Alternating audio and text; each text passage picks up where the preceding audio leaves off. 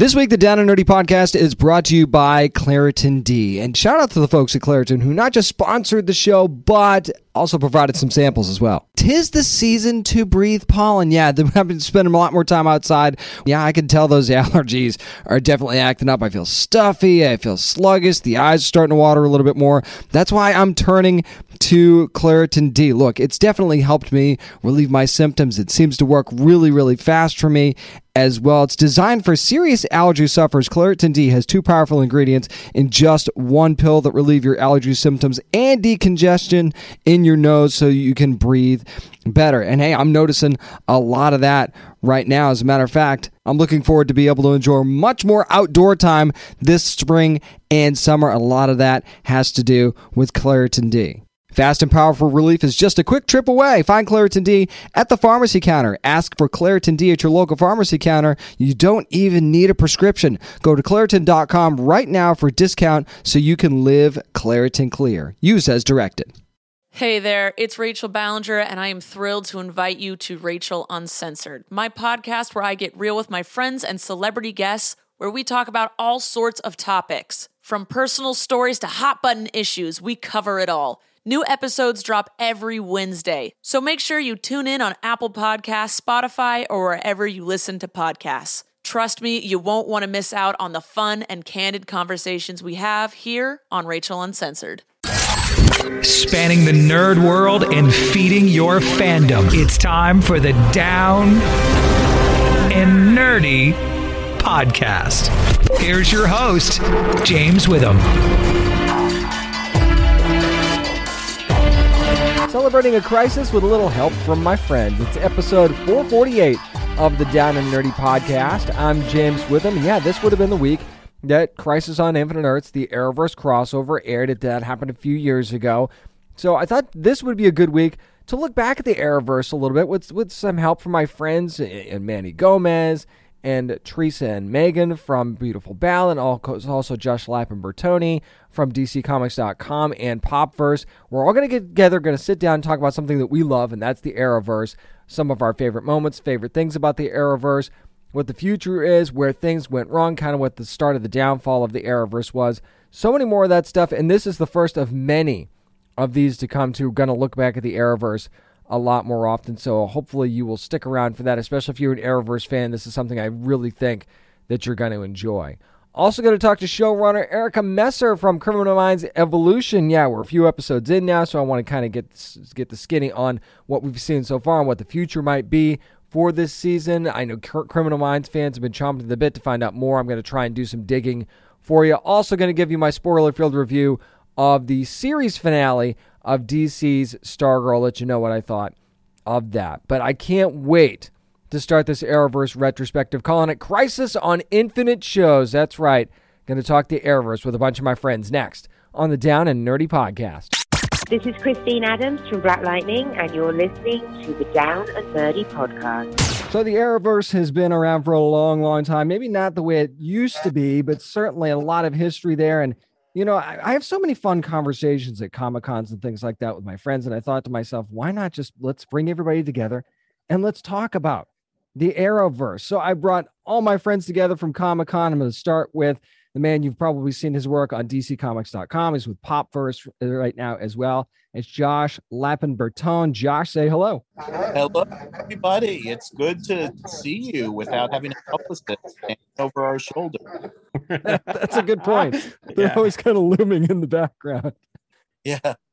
we also have from LRM Online. He's also a TV producer in the Central Valley of California. It's Emmanuel Gomez. Manny, say hello.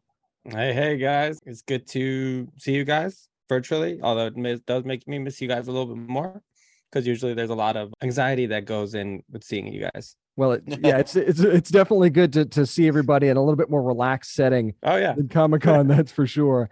And then you've probably seen their work, not just in the nerd world, but I mean pop culture. Just seems like they do everything at Beautiful Ballad. It's Megan and Teresa. Hello to both of you as well. Hello. Hi. It's finally nice to see everyone after a couple of months. And that's the thing that that kind of is great, but sucks about these things at the same time is that we don't get to see each other very often. But at the same time, being able to do stuff like this virtually we we at least get to see each other more than once a year now. So that's one of the things that I love about stuff like this. There's also a lot less anxiety, as Manny said. You know, we're Oh, now no that doubt. we're virtual instead of like, where are we going? Oh, I have to be here. Bye. See you in five minutes. And then the security guard creeping in the background. Yeah. Or like the press room is in three days and I haven't gotten my confirmations yet. It's like, did you guys get a confirmation? Or are they are they ghosting me or just have they not send it to everybody? like Well, at least we're not being Or- thrown or- off the third floor of a hotel this time, so that's always good. Or one of, one of our personal favorites is, hey, I gotta go to another press room. You, you mind uh, recording this for me real quick? yeah, that's exactly what it is. Can, So you send any- me the audio? That's right. So for anybody that doesn't know the life, that's what the life is right now. But I mean, we're, it's funny because we have this group text that goes sometimes, and one of the things we were talking about the other day was the Arrowverse, and I and we we all kind of said, you know, let's just talk about this. Let's let's go ahead and jump into this and and actually talk about it. So I think we'll kind of start it this way and kind of go around the room, whoever wants to start. Like, what's the thing that just made you a fan of the Arrowverse in the first place? Can you kind of like remember that moment? It's like, thi- yeah, this this is going to be something for me. I'll go. Mine was the leaf, I guess the first season of Arrow and the introduction because I was a huge Smallville fan. Um, and then they said they were going to do a Arrow centric uh, show, and that would be the kickoff of it. So I said, "All right, you know, good looking cast, good story. I like uh, Green Arrow." So I jumped in and immediately fell in love. Maybe we should go to Teresa next. There we go. Yeah, we'll do that way. I was gonna say, yeah, for me, mine was the Flash. Surprisingly enough, I watched Arrow. I didn't nearly, you know, fall in love with it as much as Megan did, but there's something unique about the Flash that really drew me in in the first season. That there's just a spark to it that you know reminded me a lot of Smallville and kind of going with a very original, creative, unique way that yeah, that just kind of caught my eye and really made me invested in it. Manny, how about you? I'm gonna have to I'm gonna have to agree with it. For me, it was at the Flash. It was Wentworth Miller's Captain Cold just captivated me. He just he just seemed to be on another level as far as playing the character. A little, just a li- I, I felt like it was higher than than even he, for me. He stole the show, and the excitement I felt that I was going to be able to see a character like that on the Arrowverse kind of got me excited for what else was possible. And then you know you got crossovers of course with arrow and flash and then so you so you know you knew it was going to grow you knew it was going to be bigger. It felt like it felt like watching comic books because it wasn't necessarily movie production level but i got stories i got to see characters i got to i got to explore towns that unfortunately due to you know management at over at over at warner brothers i kept changing things and changing things is you were never going to see the the rogues in the same in the way that you were going to watch them in the flash so for me i think that was the that was the thing is to be able to explore a universe that that i loved on on paper and now to be able to at least see them on my small screen Josh, what do you think? Because I feel I kind of feel like Josh is our D- DC historian of the group because he Mhm. always posts these cool, like random comic book pages that you know I've completely forgotten about. So I'm curious to see what Josh has to say on this.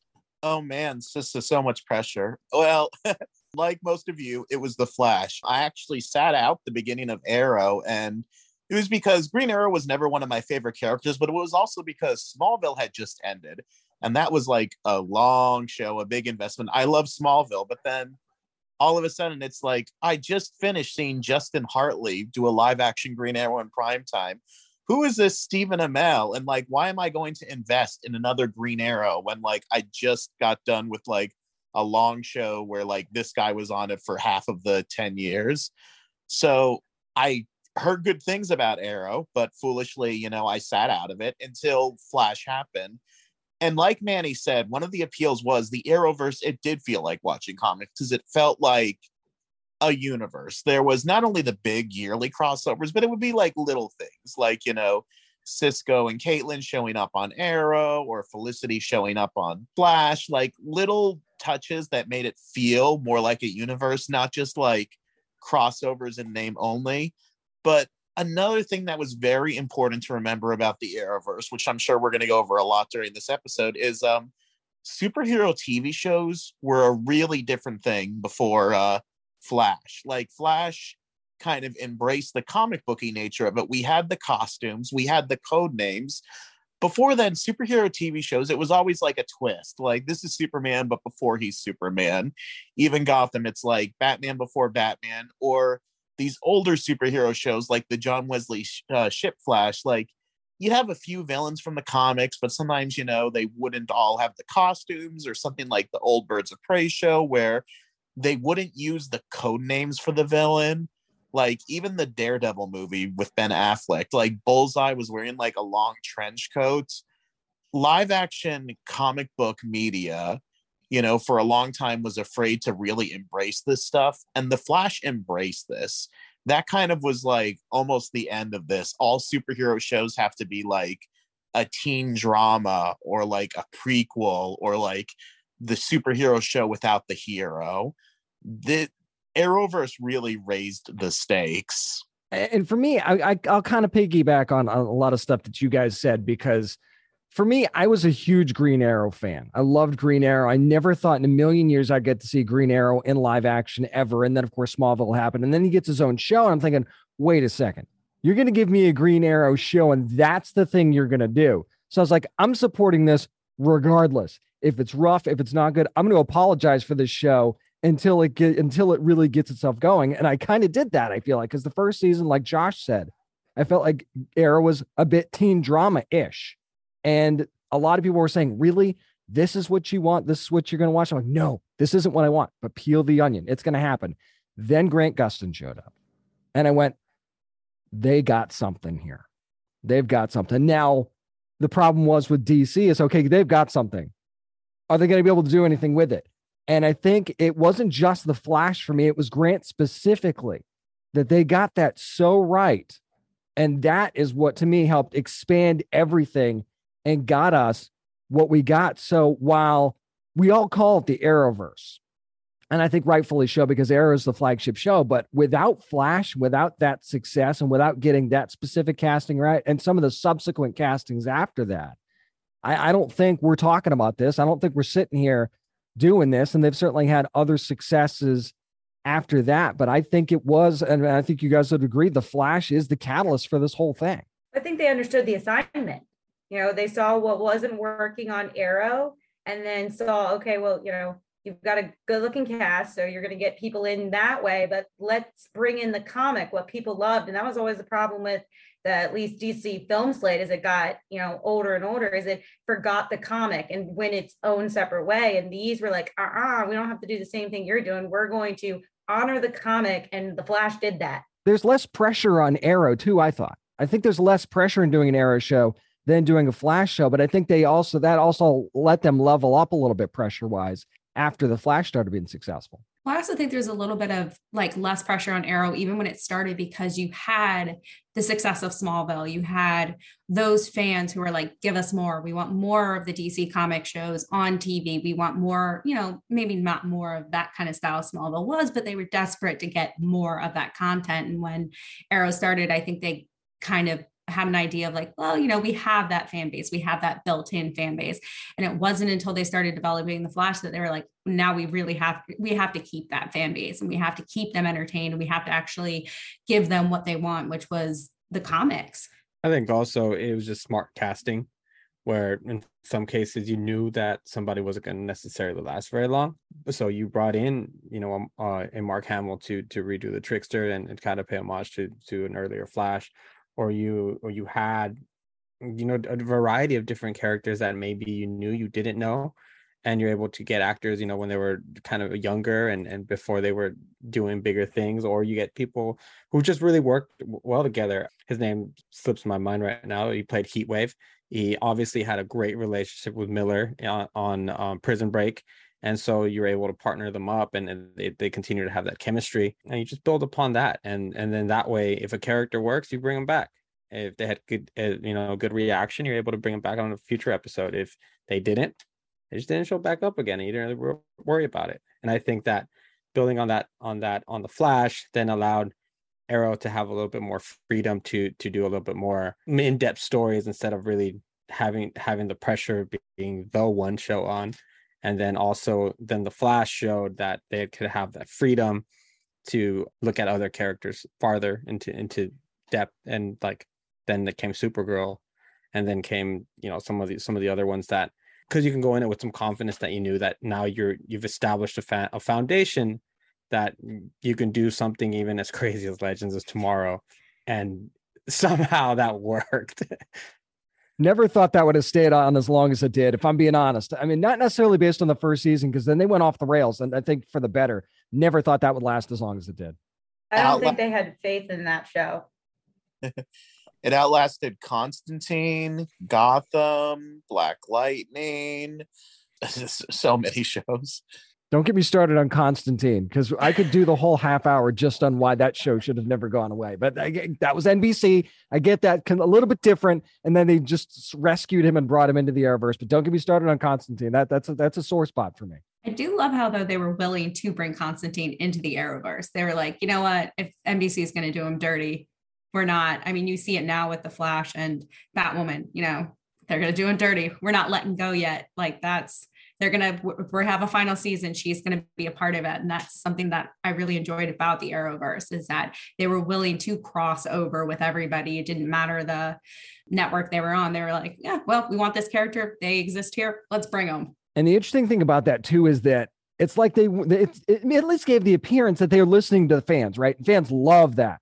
Fans love to say, "Oh well, you know, we really love Constantine." Oh well, we're just going to bring him over here because we you, we know you love him in the first place. Like Manny was saying about Captain Cold, yeah, they loved Wentworth Miller and Dominic Purcell together on Prison Break, so they brought them both over, and then they extended them on to Legends of Tomorrow when those characters kind of you know they, they kind of ran their course in the Flash. They found something else for them that just gave them that appearance that they were listening. Yeah, so Yeah, it's a they- shame it all came to an end.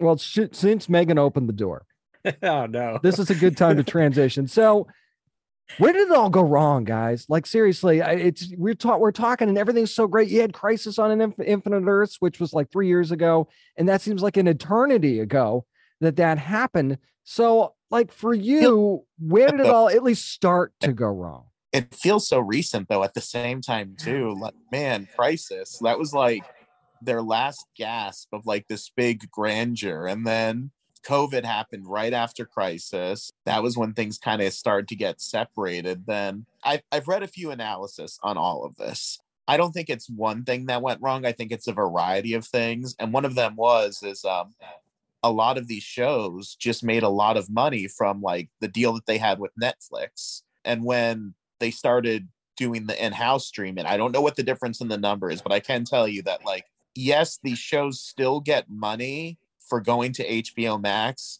It's Warner Brothers paying another part of Warner Brothers. Money still changes hands. It's a weird thing.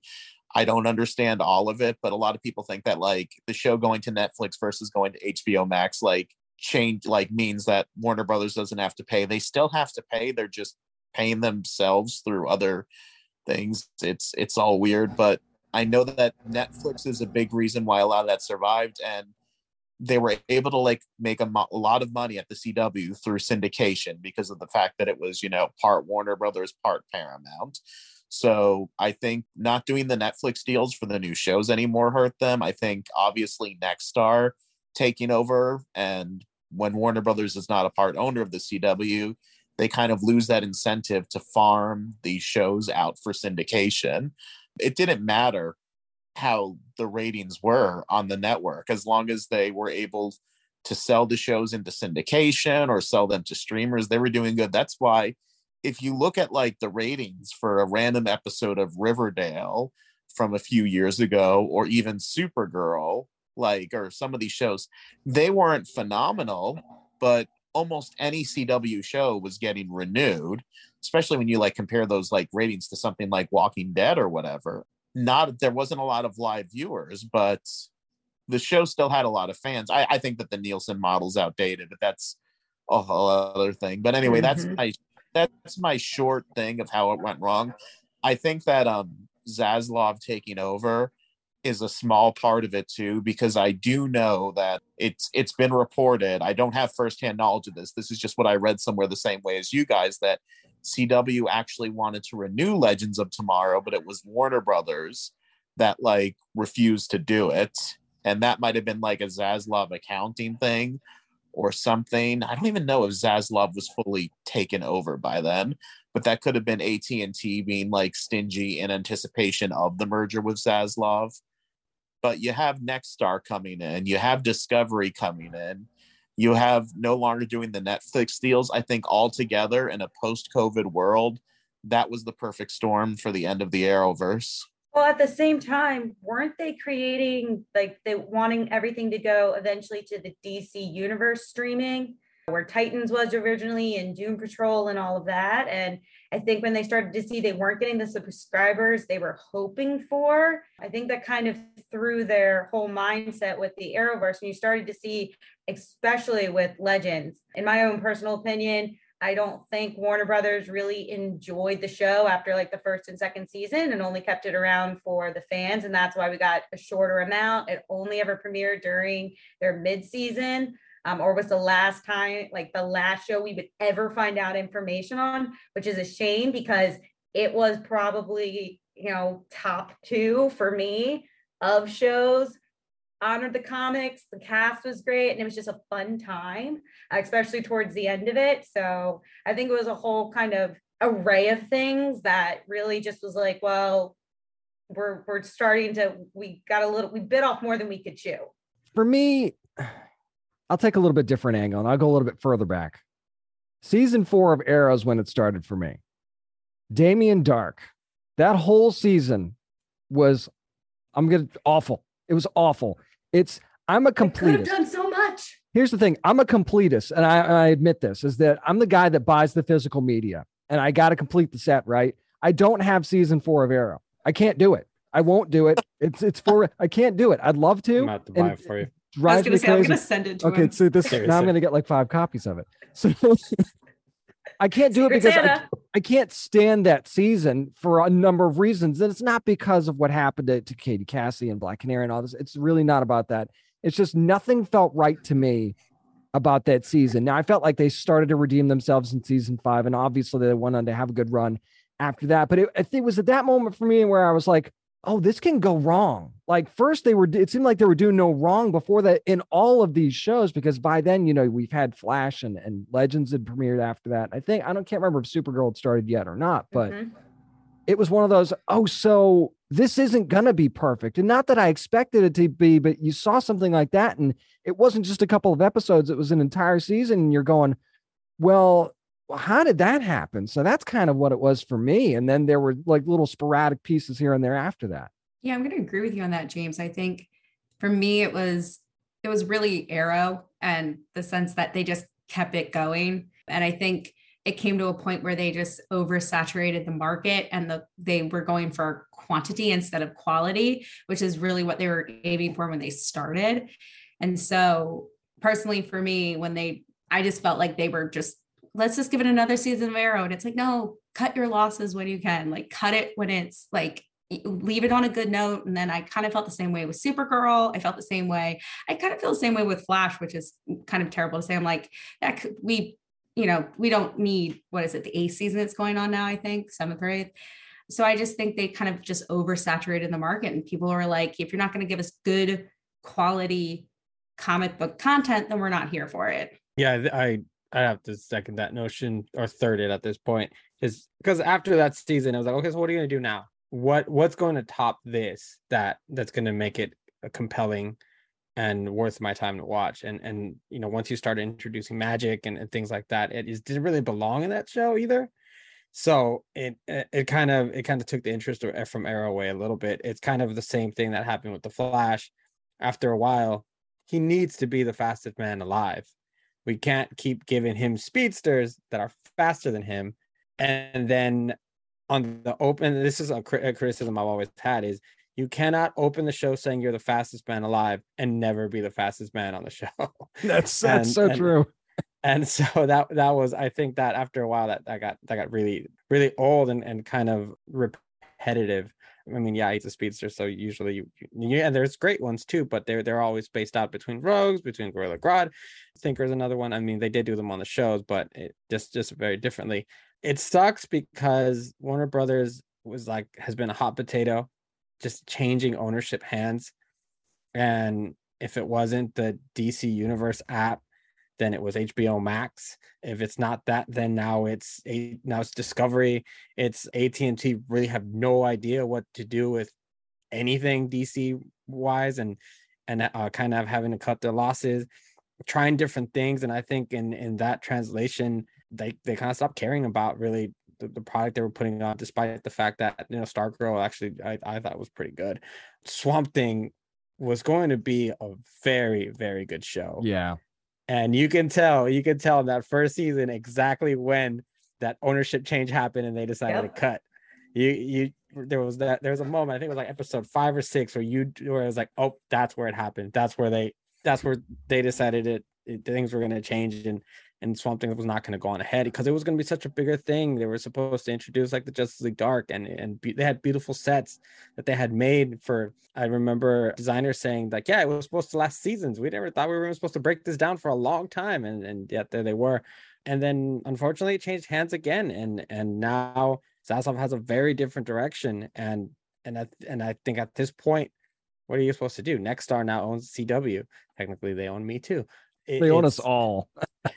well, I I work for them, so there's that. so it's it's just it, it's just something that you know we're just left of the, the, the great memories of of the of the different shows and the different themes and, and the different stories that, that that that they touched upon because maybe this is a different subject, but I, I just don't I don't see it happening again anytime soon. Nothing like that will will happen maybe in our lifetime. You're listening to our Crisis on Infinite Show's Arrowverse retrospective here on the Down and Nerdy podcast. More from that coming up, but first, a quick word from our sponsor. Hey there, this is Justin Bartha. I made a funny new podcast, King of the Egg Cream. It has the greatest cast in the history of podcasts with actors like Lewis Black. I'm torn by my feelings for two women. Bobby Cannavale. You can eat it or if someone hits you, you can put it on your cut. Melanie Lynskey. I wonder what these marvelous things are that look just like boiled chicken feet. Jason Ritter. I can break things and pick locks and kill people. Michael Stuhlbarg. The whole point is to inspire people that they should make themselves better. Ari Graynor. No, don't whet its appetite. What are you, an idiot? Me, Justin Bartha. That's not just any egg cream, that's a Lemke's special. And all narrated by the hilarious Richard Kind. This is the story of Harry Dalowitz and how he rose from nothing to become New York's King of the Egg Cream. So if you like funny true stories, come listen to King of the Egg Cream, available wherever you get your podcasts. Well, Manny talks about memories. And I think it's interesting that he put it that way. And I think that that kind of segues into the next thing I wanted to talk about. And that's that obviously we've got some great things from the Arrowverse. They're kind of trying to half keep it alive, not keep it alive, life support type things. Some of these newer shows and and you know, kind of su- Superman and Lois hanging around. But honestly, I mean, as much as we've loved it over the years, is it is it time? Is it time? Is it time to just kill it and and and, and let this be a good memory and give us these characters in a different way? What do you guys think? I think so. I mean, I love Superman and Lois. I really enjoy the take on it. I didn't think I would. I thought I would actually really hate it. Actually, I do not like it when they bring kids into any sort of thing. You have to be a really good kid actor or actress to really win me over. Um, and this show actually did it in such a way that it made it important to have the the Kent boys in it. You know, no matter how much though I love it, I think it's time you cut it and we give it a couple of years and you know more than what they've done for like batman with every seven like two years we get a new iteration of him. But give us some time and you know let people digest and then actually put out quality work that people are going to enjoy and that honors the comic but also puts a fun you know modern maybe spin on it that everyone can relate to. The superman and lois thing is interesting because had it not been for covid that would have taken place in the Arrowverse continuity because it was written and season one was shot as if it was like with the intention that this took place in the you know Flash universe, the Arrow universe. Diggle showed up and he referenced Oliver. At one point in season two, they decided, yeah, this is a separate thing. But had COVID not happened, they were supposed to do a crossover with uh, Batwoman that season and had that happen, that would have firmly planted the show more into the Arrowverse. So then it kind of would be continuing. Someone said something on Twitter that I thought was funny, but they, they said that this whole Superman and Lois thing, it would have been like watching Frasier, and then like one season in, Frasier would have said, "I've never heard of Cheers. What's that?" Like, which is, which is, which is so weird. The whole like separating it from the Arrowverse. I I don't like that. I wish they hadn't. I respect their choice and you know, and it's still a good show. It's still a show I enjoy. I don't like that it's separated from me because I like the legacy aspects. There's kind of an investment when you're watching something that's in a shared universe that you've been following for years. You know, like you feel like you're watching the continuing story that you started when you watched that first episode of Arrow. It doesn't change the content of the episode. It doesn't change, you know, anything about the acting or the script. It just changes the way that your viewing experience is. And it it makes me a little sad, but I think that in more recent years they've been separating these DC shows anyway. Like we have like within the television shows, there's like five or six different universes probably. Like they're doing a Dead Boy detective show, you know, after they were on Doom Patrol this last year, but like it's different. It's like not the same Dead Boy detectives. It's not like in the Doom Patrol universe. Just like Doom Patrol had like the same cast from Titans except for the chief, but it doesn't take place in the Titans universe. It's like a whole weird thing. And like Stargirl is in its own world, you know, but you have John Wesley Shipp as as the Flash. Like they've been moving away from the shared universe thing for a while. Like God, now we have Gotham Knights, which would have been their like second Bruce Wayne is dead, you know, here like the followers show. Using the same exact storyline as the video game of the same name, by the way, and that's just eh, it, you guys talk to each other, right? Like there's a, there's meetings at some no, okay, well, I guess we're not going to talk to each other. It's just weird because you're right. It's like we're connected, but no, wait, no, we're not. But but we are though, but we're not. And I think that was part of it too. Is that okay? You guys need to make up your mind. So you did Earth Prime after Crisis, which made sense in a certain respect because things were separate, and you're like, no, no, no, no. Now we're together, and it's like, oh yeah, I remember that whole Earth Prime thing? We're just we're not going to do that anymore we're gonna we're gonna go back to you know you're here and you're here and you're here it's like they, they couldn't make up their mind what they wanted to do and then we couldn't figure it out either so we just went okay so who's where they created the illusion that we were all together and then they ripped that apart and didn't tell anybody issue with the multiverse and my issues with the multiverse is it's an easy cop out for a lot of people. And then they're like, we don't have any ideas, but we don't want to be a part of this universe. Oh, let's pretend they're not in the same universe at all. And then we don't have an issue.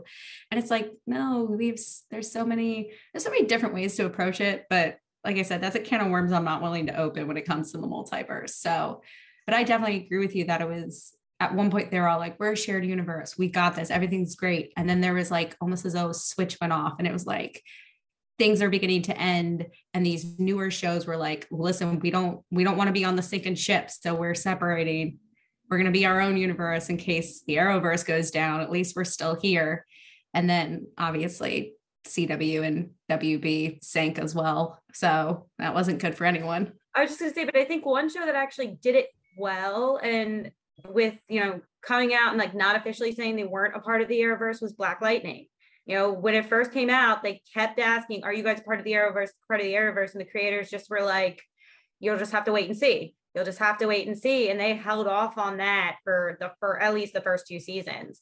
And then finally, when they started to kind of drop the hints that it was going to be eventually crossing over, they were like, Well, it's a part of it, but it's gonna be different it's coming in differently and they just kept doing that. I think now you had all the shows all the creators are like no we're completely different. We want nothing to do with them.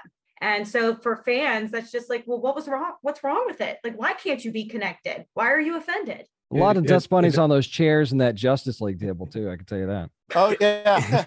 I was i was gonna also mention the the black lightning story series sorry because because yeah that i remember being being with uh salim akil and a ask him the exact same question. Are you guys part of the, the universe or not? And uh, and I remember one of the distinct answers was they don't want any distractions towards the message that they're trying to tell, the stories they're going to tell. Because are you going to worry more about a crossover? Why isn't Flash helping out? Why isn't this happening? Why is this story so so so centric to this town? But it was important to them to tell that story. It was important for them to stay local and and see how a community deals with with adversity and with with all the trials and tribulations that all those characters were going through we were going to get a spin-off with with one of the other mm-hmm. with uh with a couple of the characters from that show uh from um pain painkiller painkiller yeah uh, obviously that's kind of when when everything went down and then i think towards the end i think they knew that they weren't necessarily going to be coming coming back and they were like, "Ah, yeah, screw it, we're gonna be in, we're gonna do this crossover." But I thought it was interesting that yeah, they held they held off as long as they could. Maybe not necessarily because they didn't want to be part of a bigger universe, but they didn't they didn't want they didn't want that weight in, to, to kind of overshadow the the stories that they were trying to tell.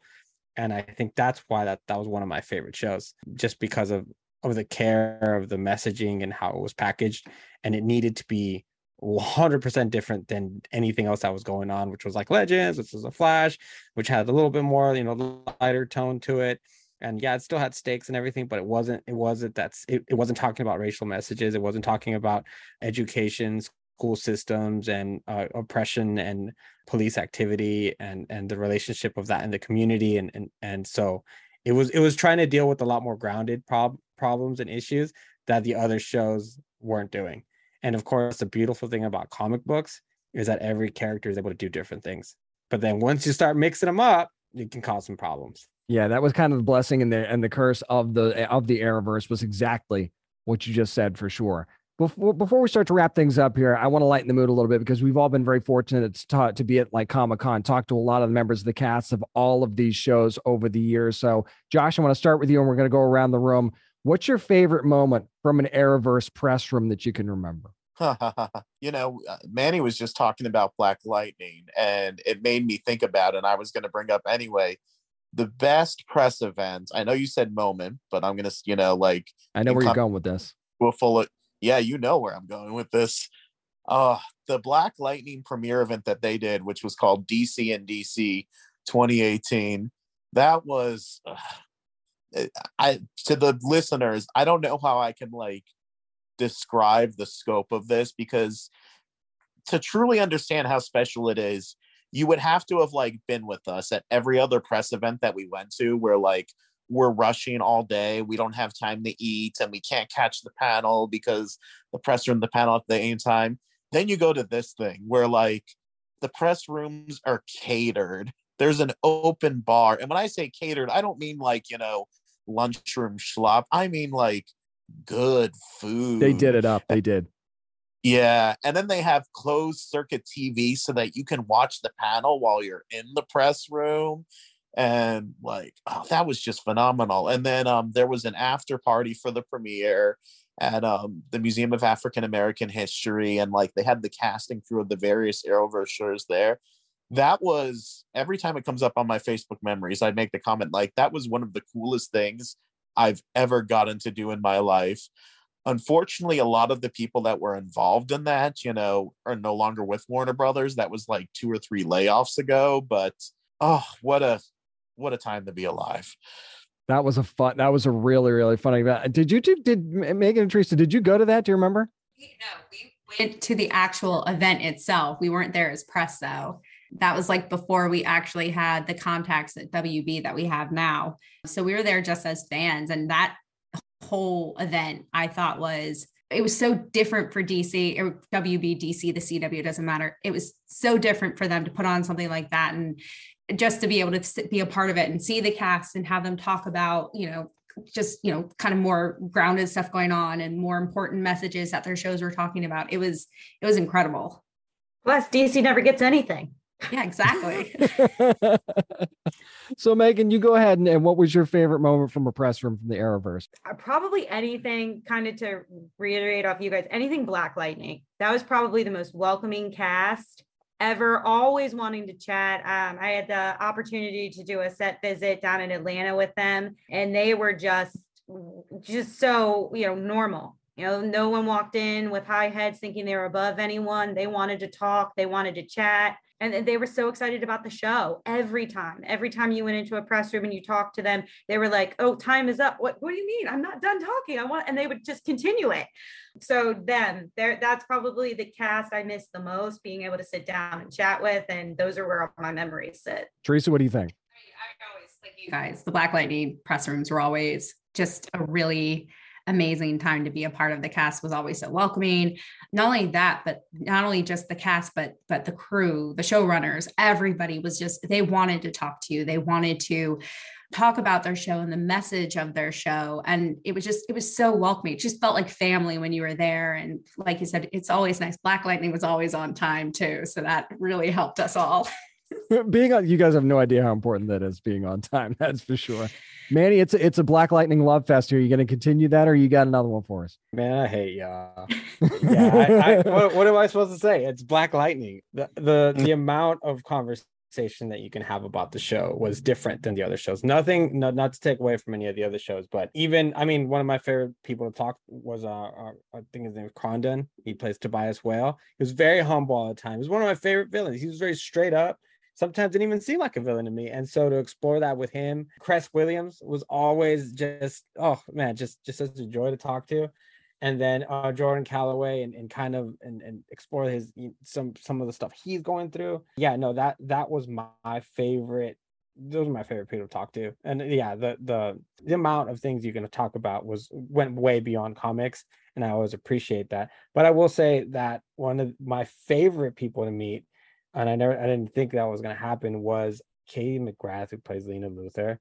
Was was like so nice and, and fun. And then I mean just but but I can't, you know, Melissa Melissa Benoist is also they were they were they were so much fun. When the for the first time I got to meet them, it was it was a ray of sunshine. So that that always comes to, to mind pretty pretty quick, but it it's nothing's ever gonna beat no cast is gonna beat the, the cast of Black Lightning for me. They're they were it. They were they were it. I will agree that as as a cast, they were just so amazing and so welcoming. But uh, here's here's why I'm going to say the Flash for me because there's a story that I have that I'm I'm never going to forget this because it was one of my first press rooms that I ever did at Comic Con because they were just being goofy, they were being idiots that day, and that that made it more fun. And Tom Cavanagh, you guys have talked to Tom. You know how you know little off the rails and wild he can be. So he's sitting down, he's doing his thing up from behind him comes Grant Gustin. Now, Tom doesn't see him. You know those press room chairs that they have at those tables. We've all sat at them, they're not huge. So Grant comes up behind Tom and shimmies onto the chair behind him, just slides into the chair with him. And then they both just make up a song and they start singing Two Guys in a Chair and all this stuff. And I'm sitting right next to them and I'm getting all this. And I'm like, is this how it always works? Because, you know, I hadn't done many press rooms before. But that that moment to me, and just to w- watch the camaraderie between that group, and just how funny that was, and just how you know just random that was, and they were having fun. And at the time, anyway, that was the vibe of that show. Was that okay? Well, they really seem like they're having fun on the show. And then when I got there, and you're and you're you're meeting them, and you're talking to them, and you getting to experience them in this different environment, you're like, oh, so they are really having that much fun, sort of thing. So to me, just that fun moment's one that I'm never going to forget for sure. And the the picture I have of that is priceless from that room. Every time I see it, it makes me laugh. Like Josh said, pop, pops up on your Facebook memories. It's just one of those things that, that I'm never going to forget. So I think we're going to wrap things up here for the Arrowverse conversation. We could go all night, honestly. I mean, we could go for hours on this. We're going to wrap it up here. This doesn't mean it's going to be the last time that we're going to be talking about this because I know that there's a lot of ground that we didn't cover, and we'll be talking about this from behind the scenes. So make sure if you guys don't already, make sure you're following Beautiful Ballad all over social media. Beautiful, beautifulballad.org is where you can find Megan and Teresa's work. As far as Emmanuel Gomez is concerned, Manny, you can find him at LRM online. And of course, follow him. At, at, you changed your Twitter handle like three times, man. What is it? I, I changed it once and it was because, well, I think is I, I mean, I'm, I'm a digital, I'm a digital writer for locally here. And I, I'm not exclusive to to LRM, so I, I had to make some changes. So yeah, I'm at Manny Gomez Media, and I've only changed it once, so don't bring in that. See, I'm having fun at his, at his expenses. What's going on? Change there? it now. Change it now. um, yeah, I'm gonna. Uh, now, now, he's gonna change it again just because I said change that. Change it to James's name. Oh, change it James loves season four of Arrow. That's what he's gonna do. You're gonna. I'm gonna put that on my bio now. And as far as Josh is Josh's is a throwback because Josh used to be a writer for Batman Batman Universe. He was one of the one of the one of the main people there. Mm-hmm. So it's what at TBU Josh still, yeah, right? Yeah, TBU and I, I still provide content for Batman Universe once in a while, you know, like the editor, you know, and I like we go way back and like I didn't I say didn't leave the site under bad circumstance. I never really left the site. I just started doing stuff for other sites. So yes, I am at TBU Josh for as long as Twitter is still a thing. Who knows? Maybe Twitter will become gone by the time this episode comes out. We don't know. Um, it'll be a challenge to see what ends first, the Arrowverse or Twitter. Stay tuned. Ooh, that's a good one to lay odds on right there. I'll have to see what's going on there. But really follow them all over the place. Josh does great work on DC Comics website as well, and also Popverse. Make sure you're following on there. And just so many great things. And at Beautiful Ballad, pretty much all of our social media too, by the way. I want to make sure I mention that because you can find it on the website, but it's just easier if I tell you where to find them on social media too. So, guys, thanks so much for doing this. We'll do it again real soon. This is Echo Kellum, and you're listening to Down and Nerdy Podcast. The return of Criminal Minds with Criminal Minds Evolution has certainly been an amazing one so far in these first few episodes. Episode four actually streaming right now on Paramount Plus. I got a chance to catch up this week with showrunner Erica Messer to kind of catch up with her about everything that's happened on the season so far and look forward a little bit, not just to this season, but the future of the show as a whole. So here's what she had to say. A lot of good stuff here. A couple of spoiler alerts, though, if you're not caught up all the way to episode four. Might be a couple spoilers mixed in, but I will alert you on each of those questions. So here you go, my conversation with showrunner Erica Messer from Criminal Minds Evolution. Erica, how are you doing? I'm doing well, James. How are you? Doing very good. Erica Messer, showrunner for Criminal Minds Evolution, joining me this week. And it's been a crazy season already. We're only a few episodes in, but the Criminal Minds fandom, Erica, is a very passionate one. You had to go into this season knowing you were doing something a little bit different with the show. So, what's the fan reaction been like for you in response to these first few episodes we've seen so far? I've been over the moon that the fans have embraced this new version of the show. It's fresh and familiar. We get to dive in a little bit deeper to everything, to our heroes' lives, to the unsubs, to you know going home with our se- season long unsub, and really getting to dive into what makes everybody tick. And we write this show for the fans, and we write it as fans. So it was very important for us. What do, what did we want to see? It's been almost three years since we saw this team on screen. What did we want to tell everybody this team's been up to? Have they is it been business as usual, which we often say the BAU stands for business as usual. Has it been that? Have they all been separated? How has the BAU been affected by the pandemic and the, you know, working from home, doing more with less, all of that. So it was really coming from all of our experiences as people working in this business where everything shifted and changed. I mean, we're all we were doing writers rooms from home and you know not really getting to see anybody in person. And it's it's such a, a different take on on how to collaborate with others and what would that look like for the BAU who collaborates constantly and they're always feeding off of one another's ideas. And what what if they got split up? And how awful would that be for a team that that is better together? And so this first episode felt like showing that they have been separated but that there's going to be the biggest case ever that's going to be the, the that's bad that there's the biggest case ever but the good from that is that they'll get to be back together again and it really shows during these first few episodes. But speaking of different, you talked about your your unsub Elias, of course, played by the amazing Zachary Gilford, Zach Gilford. How do you feel like having this season long unsub has added to the story, and how much more are we going to learn about him in these upcoming episodes and four and beyond? So it's added so much. It's it's such a depth of discovery. We are showing the intricacies of somebody who has a serial killing addiction but also there's a side of him that completely loves his wife and daughters. So the compartmentalization taken to that level isn't something that we ever really get to explore in a 22 episode order. But in a 10 episode order, the BAU is the best of the best, catching the worst of the worst. They couldn't get bested by somebody for 22, but they could for 10. And the truth is, this guy's been getting away with it for 17 years, mm. but he's a very worthy adversary. He's very smart. We're going to get into his origin story later in the season. And you're going to understand that thing that we always want to know, which is what made this person this way, the why of it. Right. So that exploration for Zach to really dive in later in the season, it changes everything. And it, it sort of it colors the audience's view of who he is mm-hmm. once we really understand that origin and it affects him sort of reliving some of those memories and, and why he became the person he became becomes part of his, uh, his his devolving And you can tell we're just stra- scratching the surface of that too, which I, I really can't wait for more of that. Let's talk about the Tyler Green reveal for a second. Spo- spoiler alert for anybody who's not caught up to, to episode four yet, but we've seen that he's he was kind of the guy that was going to try to infiltrate the unsub network and did, and we saw what happened. That you had me on that, by the way. You, you absolutely had me on that surprise.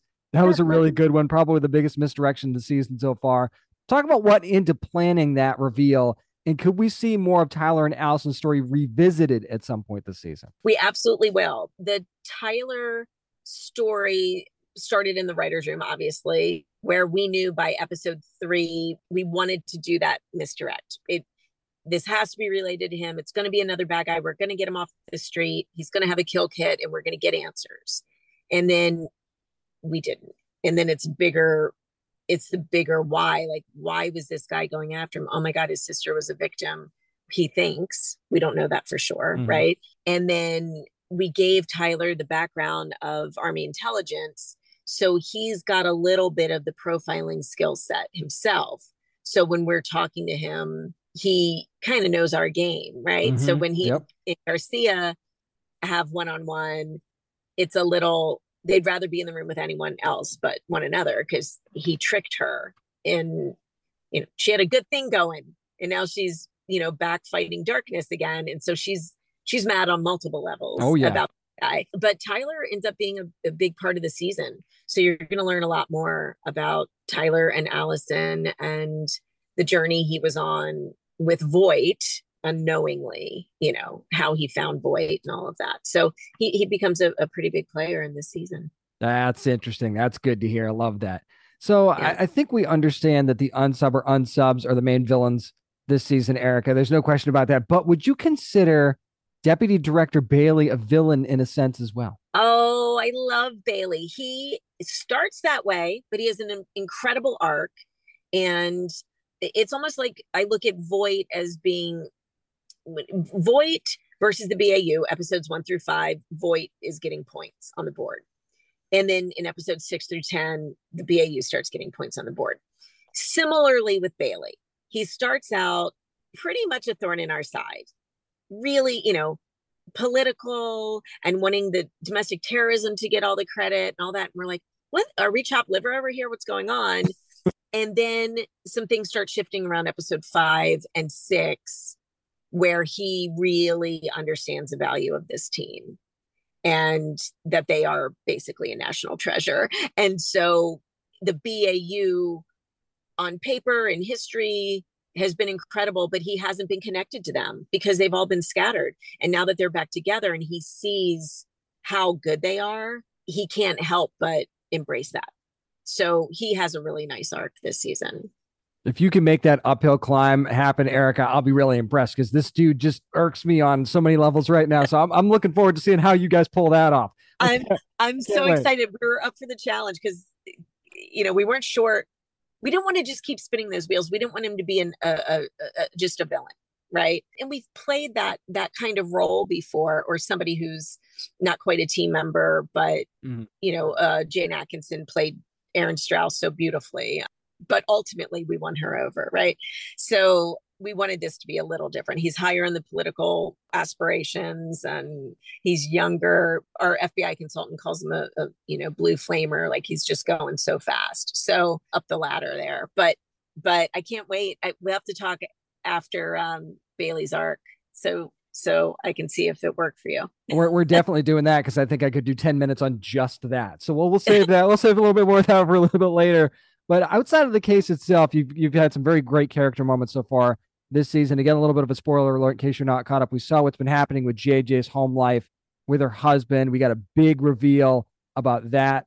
And so how is that going to affect her going forward? Obviously, it's a big blow and and that's a big blow to any family to get any kind of news like that that my numbers aren't good we're not sure what it is and it could be the worst thing ever and so they're going to be on a little bit of a journey to figuring that out. And we, you know, JJ is the only married team member working parent. And so for the longest time, I was the only working mom on the show. And so I've always been really drawn to her character and her struggles and the juggling of home and work and all of that. So So JJ and Will really are are important representations of making that work. You know, two parents who are in law enforcement doing the best they can. Sometimes they're the ones that suffer because they're making sure everybody else is safe and good, right? So that felt really important to me. And now this unseen enemy came in and is affecting Will's health. And so it's something they didn't see coming, right? So I, I think all of that just shakes everything up as as it would.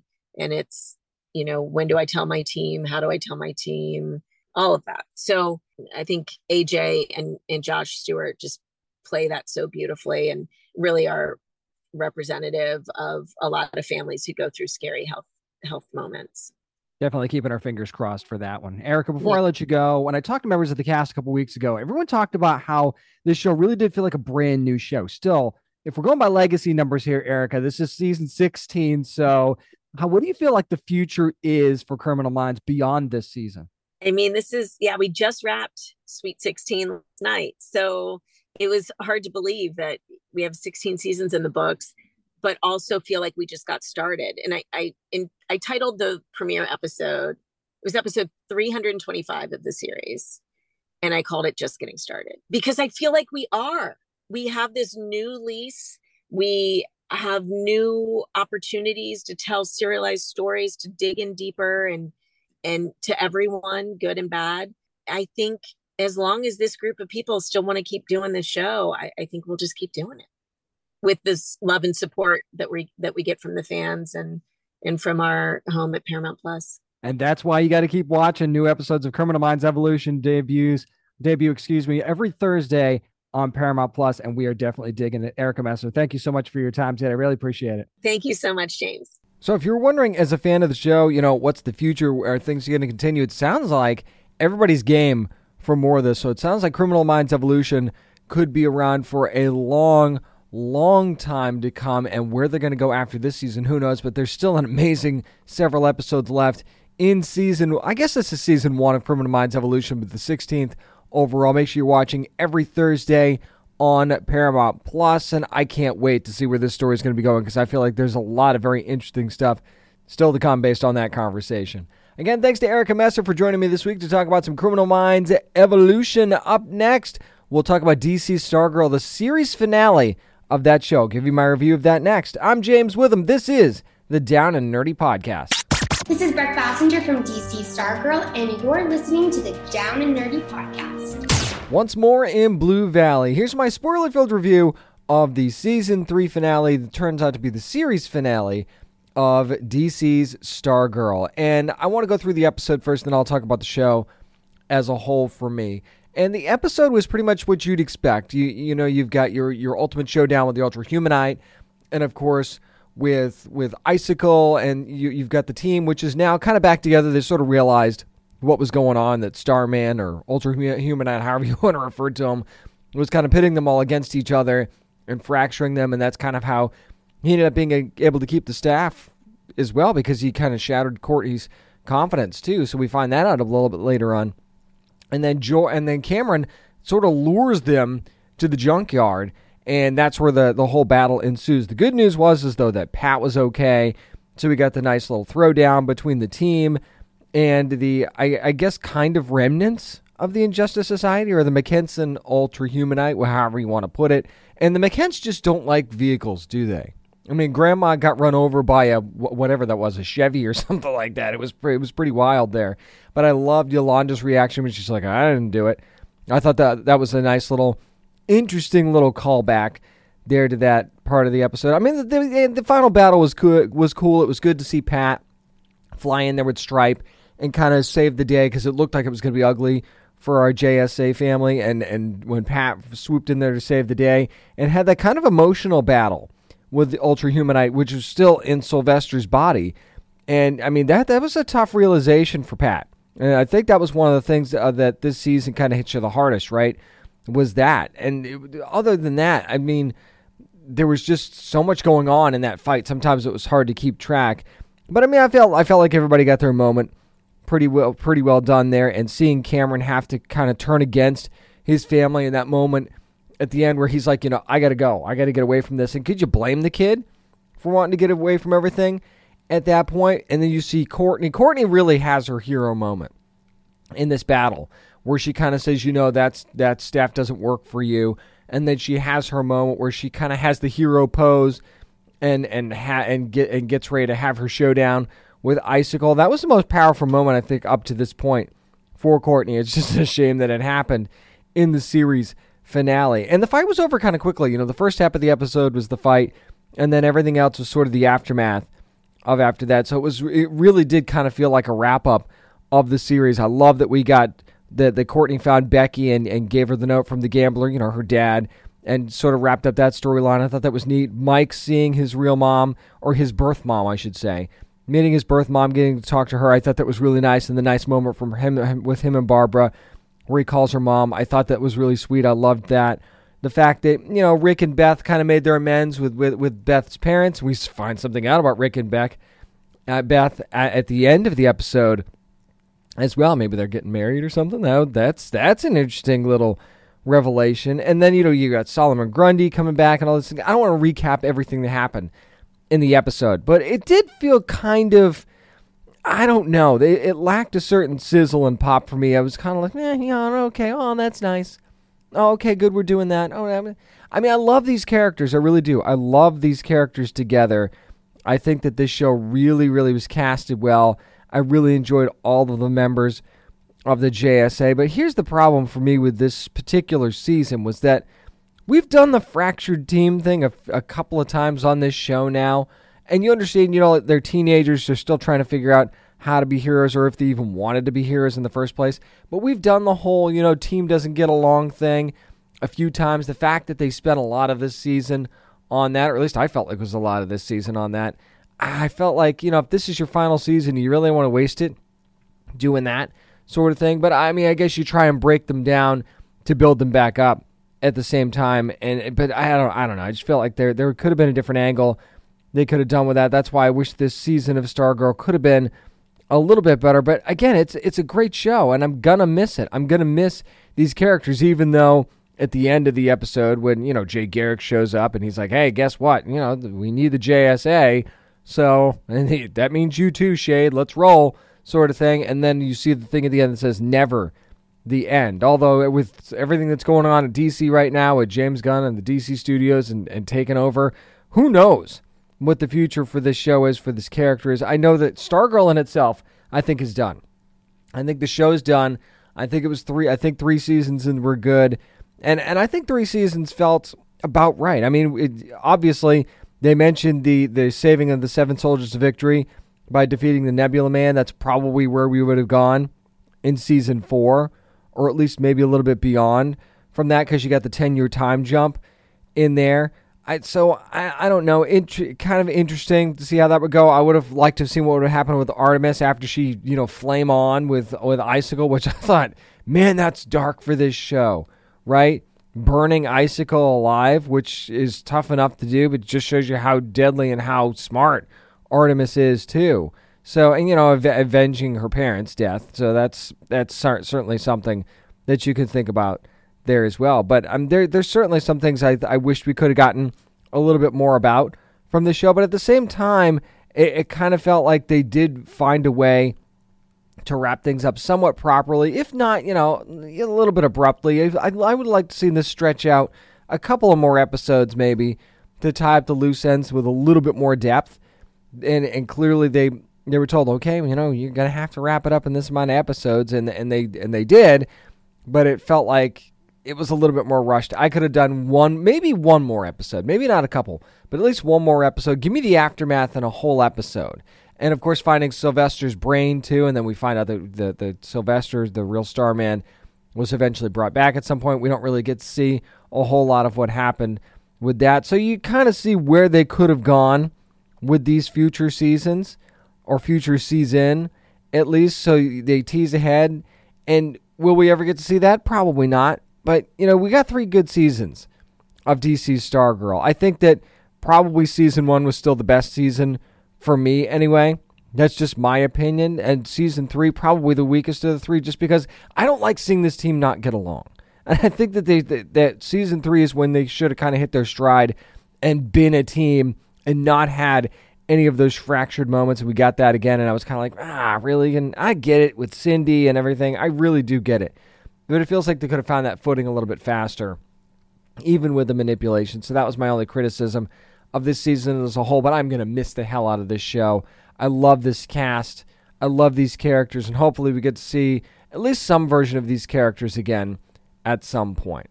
That's going to do it for this week's edition of the Down and Nerdy podcast. Again, thanks to my wonderful friends for joining me this week to talk about the Arrowverse, to Erica Messer for talking about Criminal Minds Evolution with me this week. So many more of both of those things to come here in the future. Don't forget to find us online at downandnerdypodcast.com.